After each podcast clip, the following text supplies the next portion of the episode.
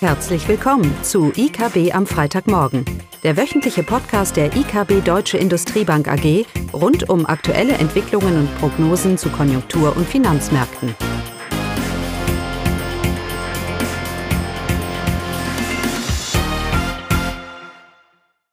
Willkommen zu IKB am Freitagmorgen mit Klaus und mir, Caroline.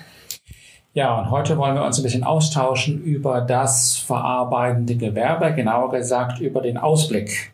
Es gab ja diese Woche ein paar Zahlen und vor allem die Auftragseingänge, die ja oft als Frühindikator genommen werden für die zukünftige Produktion.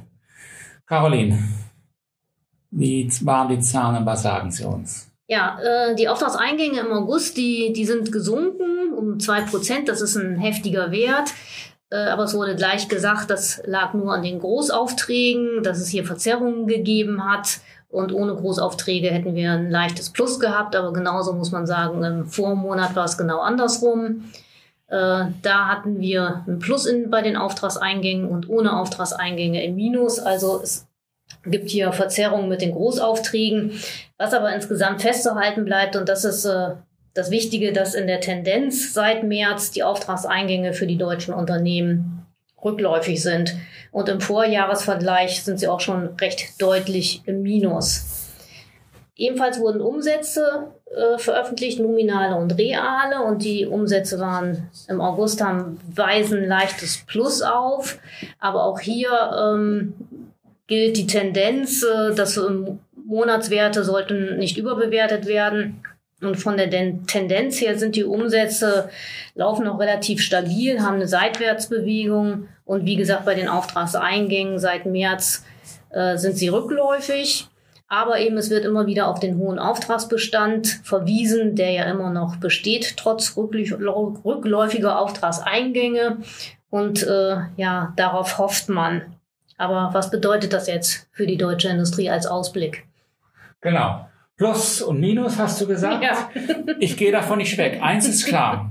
Anhand dem Konjunkturbild, das wir haben, sei es wegen der Nachfrage oder wegen der Angebotsseite, sei es wegen Kostendruck und Margendruck oder sei es wegen realem Einkommensverlust. Die deutsche Wirtschaft wird deutlich ausgebremst werden, äh, jetzt im vierten Quartal und auch, und auch im ersten Quartal. Und wenn ich mir die BIP-Prognosen anschaue, dann liegen ja die meisten Leute und, und Institute jetzt schon bei ja knapp unter ein, einer Schrumpfung von fast einem Prozent, sage ich mal so. Von daher diese Auftragseingänge, monatliche Zahlen sind sehr volatil, aber ich glaube, der Punkt ist, äh, der Hauptpunkt, Caroline, ist, dass es eigentlich seit März rückläufig ist. Ja. Mhm. Und ähm, die Frage ist jetzt, ob dieser Auftragsbestand uns jetzt äh, tragen wird durch diese, durch diese bevorstehende Rezession.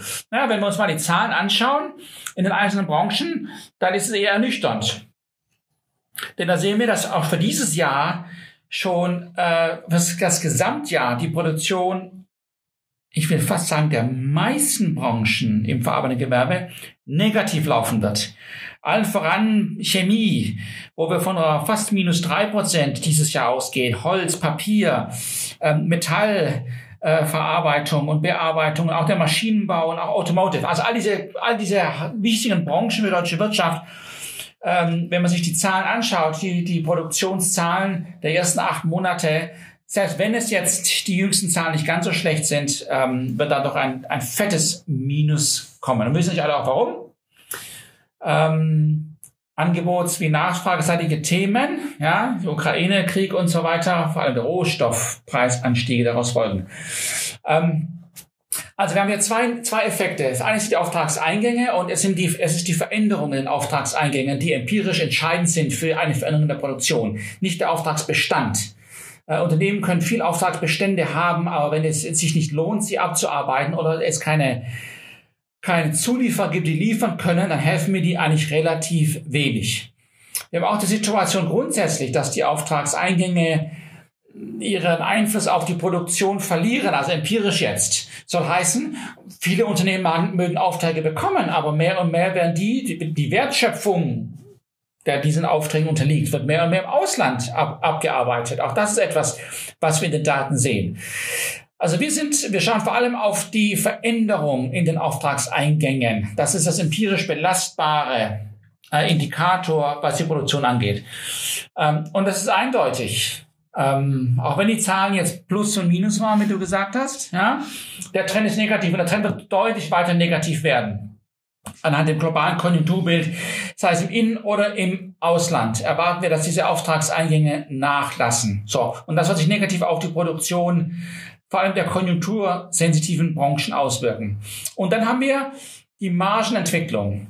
Es ist ja interessant, äh, die Erzeugerpreise an sich haben eigentlich einen positiven Einfluss auf die Produktion. Soll heißen, wenn Erzeugerpreise steigen, dann hat es eigentlich eine positive Auswirkung auf das Wachstum des verarbeitenden Gewerbes. Der Grund liegt darin, dass steigende Erzeugerpreise sind ja ein Signal dafür, dass ein Unternehmen oder eine Branche in der Lage ist, Preise, Kosten weiterzugeben und dementsprechend Margen auch zu behaupten. Und das wird sich positiv auf die, natürlich weil die Nachfrage auch da ist. Das ist ja dann auch der Grund dafür. Und das wird sich positiv auf die Produktion aus. So, wenn wir jetzt nach vorne schauen, dann wird jetzt beides gegen das verarbeitende Gewerbe laufen. Erstens, die Nachfrage lässt nach. Und das wird sich in den Auftragseingängen der kommenden Monaten zeigen. Und die Veränderung scheint schon seit März, ist hier tendenziell negativ.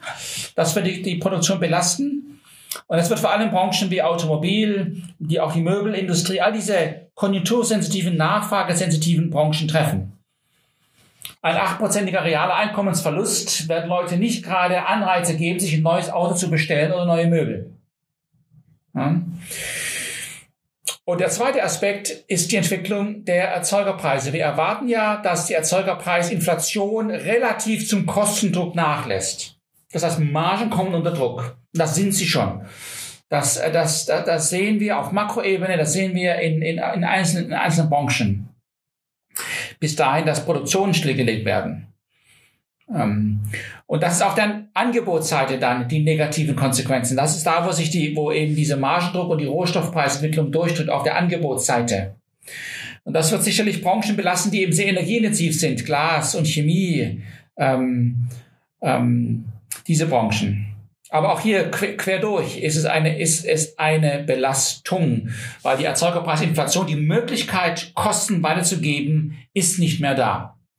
Und das in Kombination mit einer rückläufigen Nachfrage insgesamt wird, den, äh, wird die Produktion im verarbeitenden Gewerbe deutlich belasten. Und wir gehen von einem negativen Wachstum eigentlich in den meisten Branchen auch für, für nächstes Jahr aus. Weil wir sagen, dass dieser Konjunktureinbruch, auch wenn es nur ein Prozent sind im BIP, dass äh, die, dieser BIP-Einbruch von 1% in Kombination mit deutlichem Margendruck und Eskalation der Kosten und die Lohnkosteneskalation steht uns ja noch bevor nächstes Jahr.